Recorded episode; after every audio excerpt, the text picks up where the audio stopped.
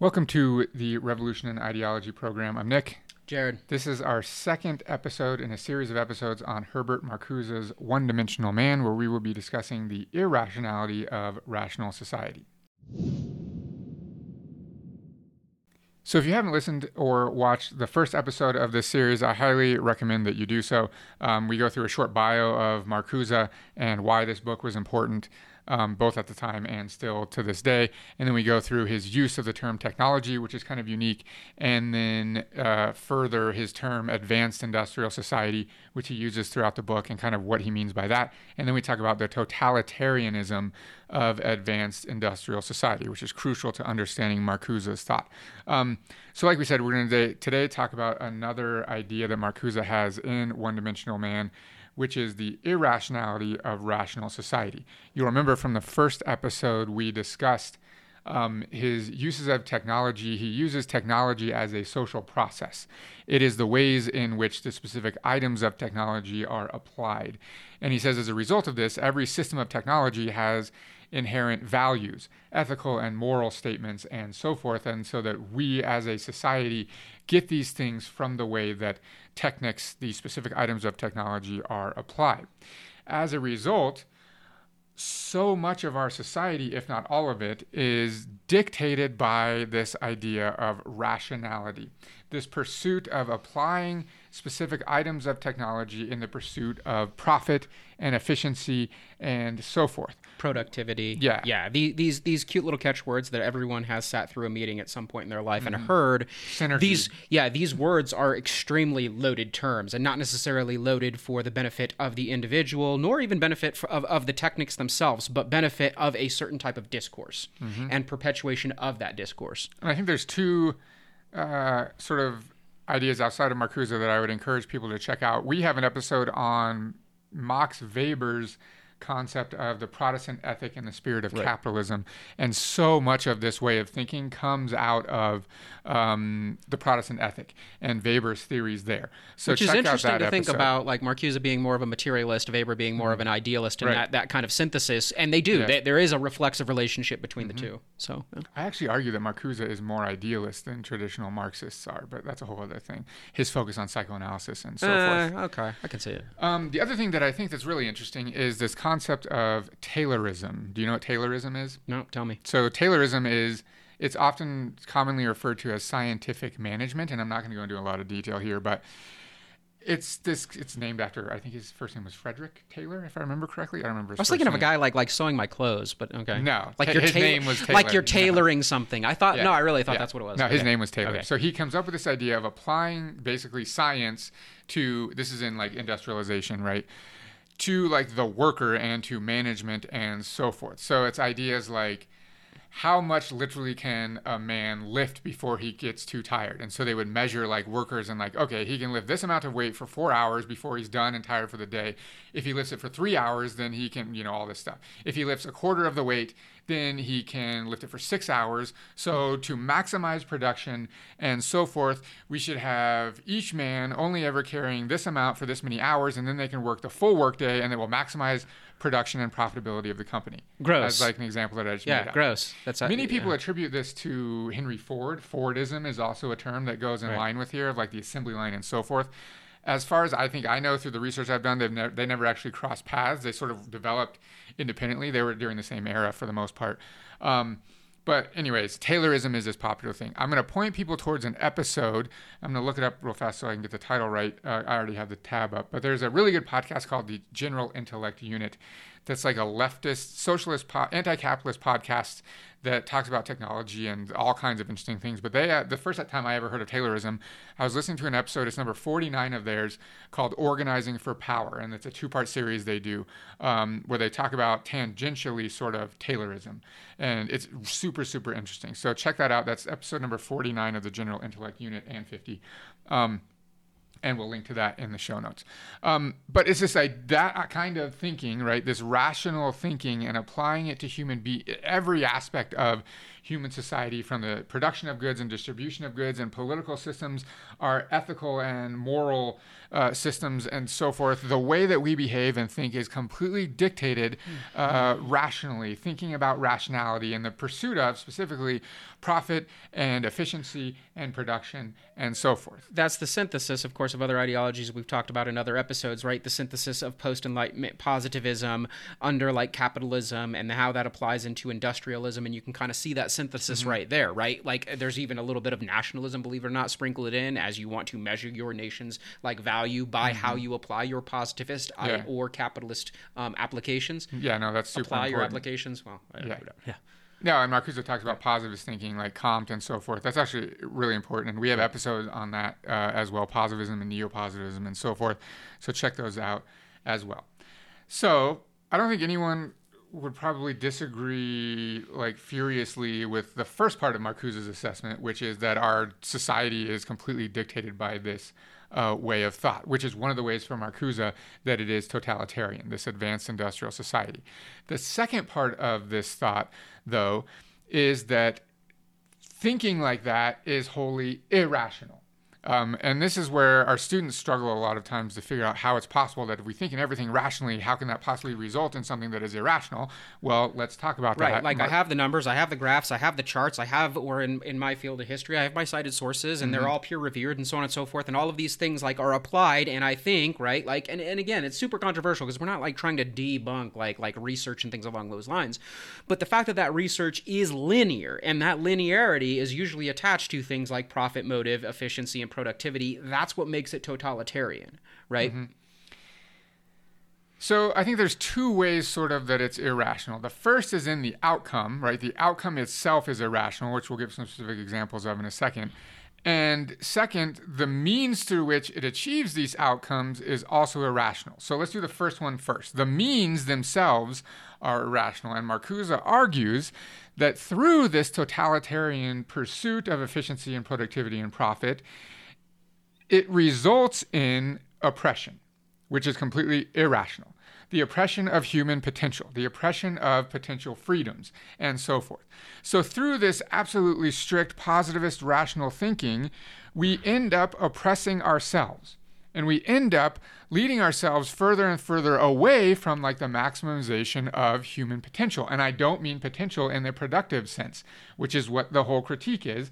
I mean potential in the creative and sort of the free social, sense. cultural, So- like exactly. any other sense besides like the profit or productivity or efficiency sense. Right. Um, which again, for, for me, are absolutely just dirty words. Yep. Right. Like human beings, and, and I'm probably going to modernize this more than, than Marcuse uh, could because he was writing in the 60s, but like human beings were not meant to spend 50 to 70 hours a week in a cubicle filling out Excel spreadsheets. Right. That is self oppression. Mm-hmm. That is self oppression.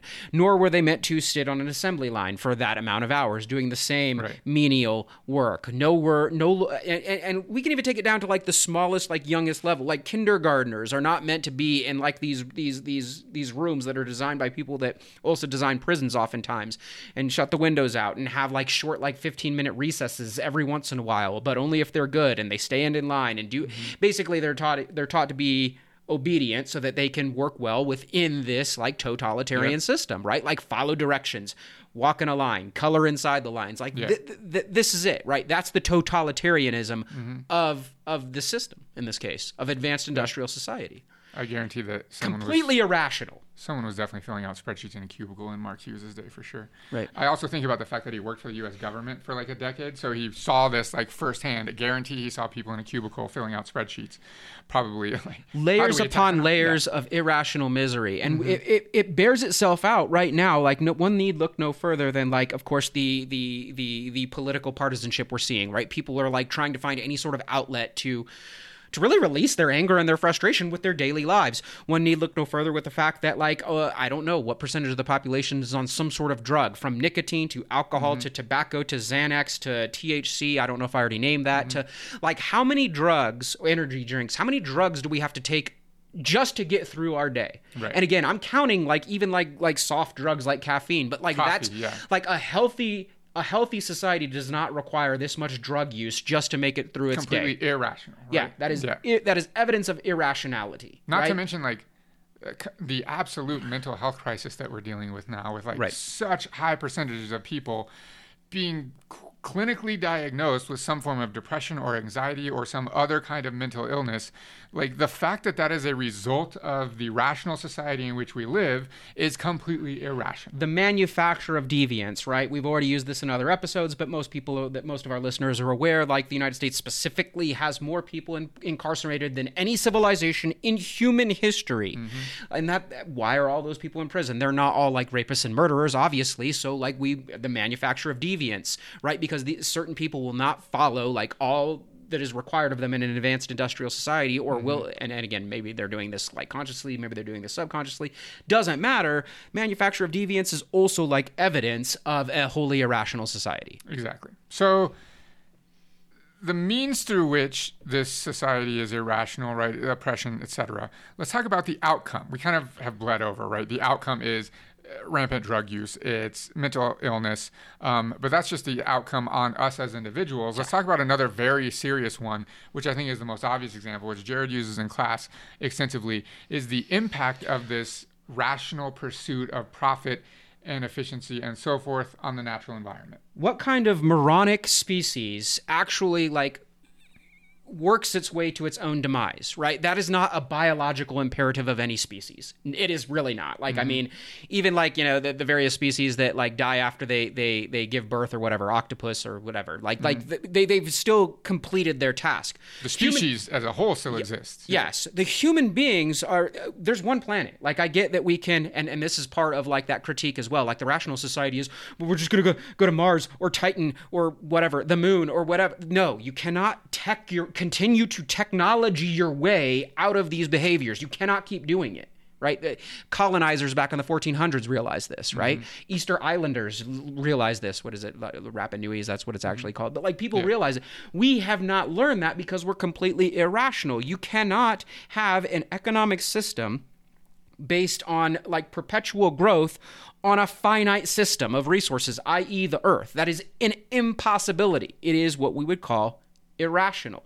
And yet we're watching it happen. We're aware of it kind of like on the periphery, like climate change, or like we're going to run out of oil, or uh, um, ocean, ocean acidification, or reef bleach, coral reef bleaching, or like what's going on in the Arctic with the ice, and now like and all of the different layers of like interconnectivity that are breaking down because of our actions but we keep doing those actions and most people at least in advanced industrial society solution is to stay the course and tech our way out of it Yep.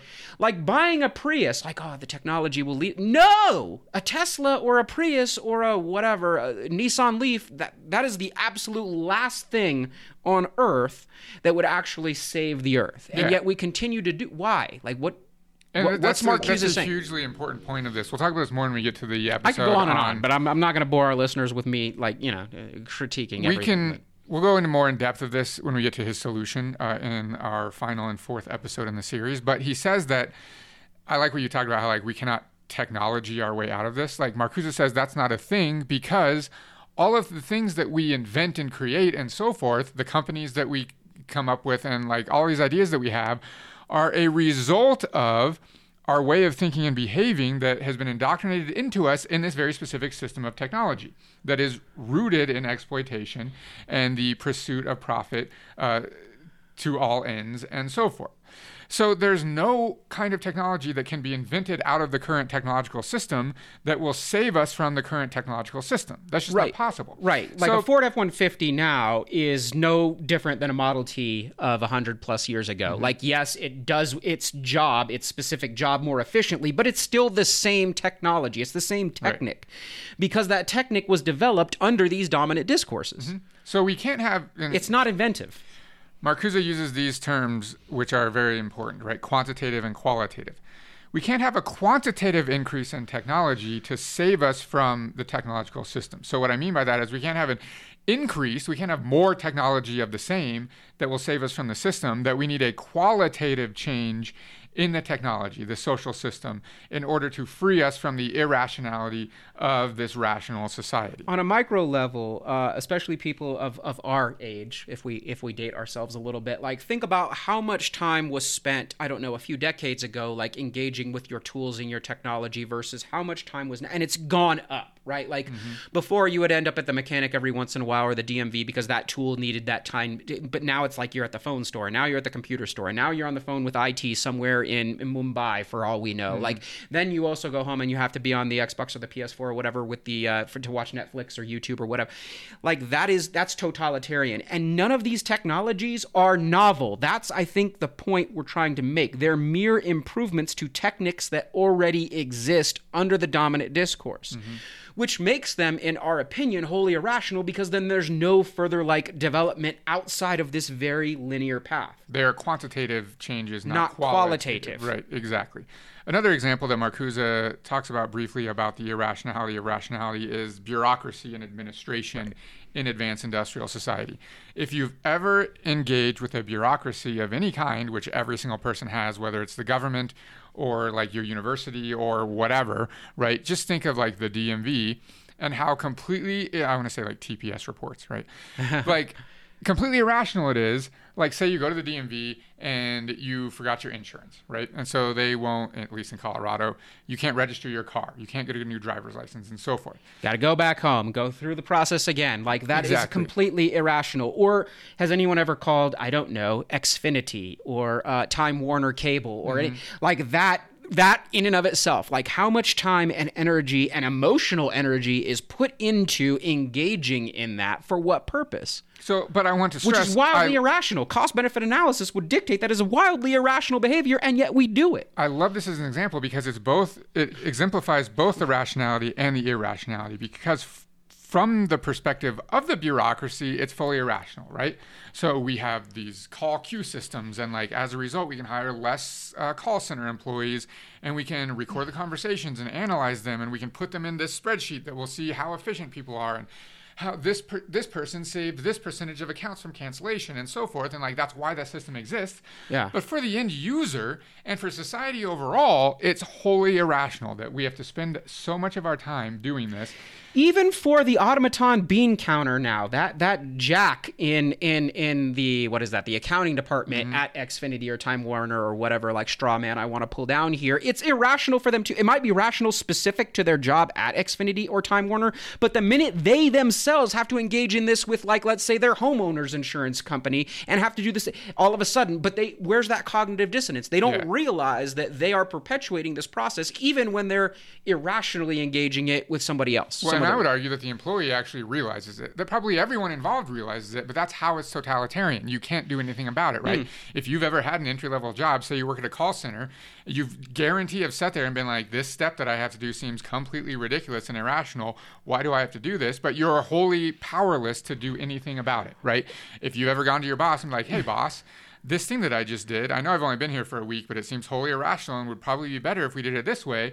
What's your boss say? He's not like, oh, thank you, new employee. You've revolutionized our system. Here's a promotion. That absolutely does not happen, right? The answer is usually, well, that's just the way we have to do it, right? It's the irrationality of rationality, and everyone in the and system do not powerless. question the process or my me, my my my marginal authority. Right, because the process further totalitarianism. Itself, yeah, the process itself is the absolute authority. Right. Right. And no human person there's not an individual that controls the process. It's this sort of abstract thing like, well, we must we must follow the process. If you want to hit your sales numbers, you have to follow the process. The process, the process. The process is sort of the abstract deity, and that's wholly irrational, but it exists within a rational society. And it exists to serve rationality in the increase in production and efficiency. It's taken so over forth. everything. Sports yeah. with the uh, the analytics movement. Like no, it's, it's, it's, yeah, Perfect it's taking example. over everything. Yeah, statistics and so on. Yeah, that's a good example. Yeah. Everything is measurable. Mm-hmm. All right, that does it for this episode. This was our second in the series on Marcuse's One Dimensional Man. The next one, we will be discussing the ways in which man is one dimensional in advanced industrial society. And we'll be talking about both what that looks like and how it came into being through the concept that Marcuse coins called repressive desublimation. So, this is a little more of his psychoanalysis, uh, his contribution here. He also talks about art and high culture and how the critical functions of those things over time has been completely eliminated and assimilated into mainstream society. So that's really, really interesting. Um, find us online, revolutionandideology.com. We are on Twitter at Rev and Ideology. Um, if you're watching this on YouTube, like the video and make a comment. If you're listening to it on a podcast app, give us a rating and share us with your friends. If you really like what we're doing, you can find us on Patreon, patreon.com slash revolution and ideology. I'm Nick. Jared. Later.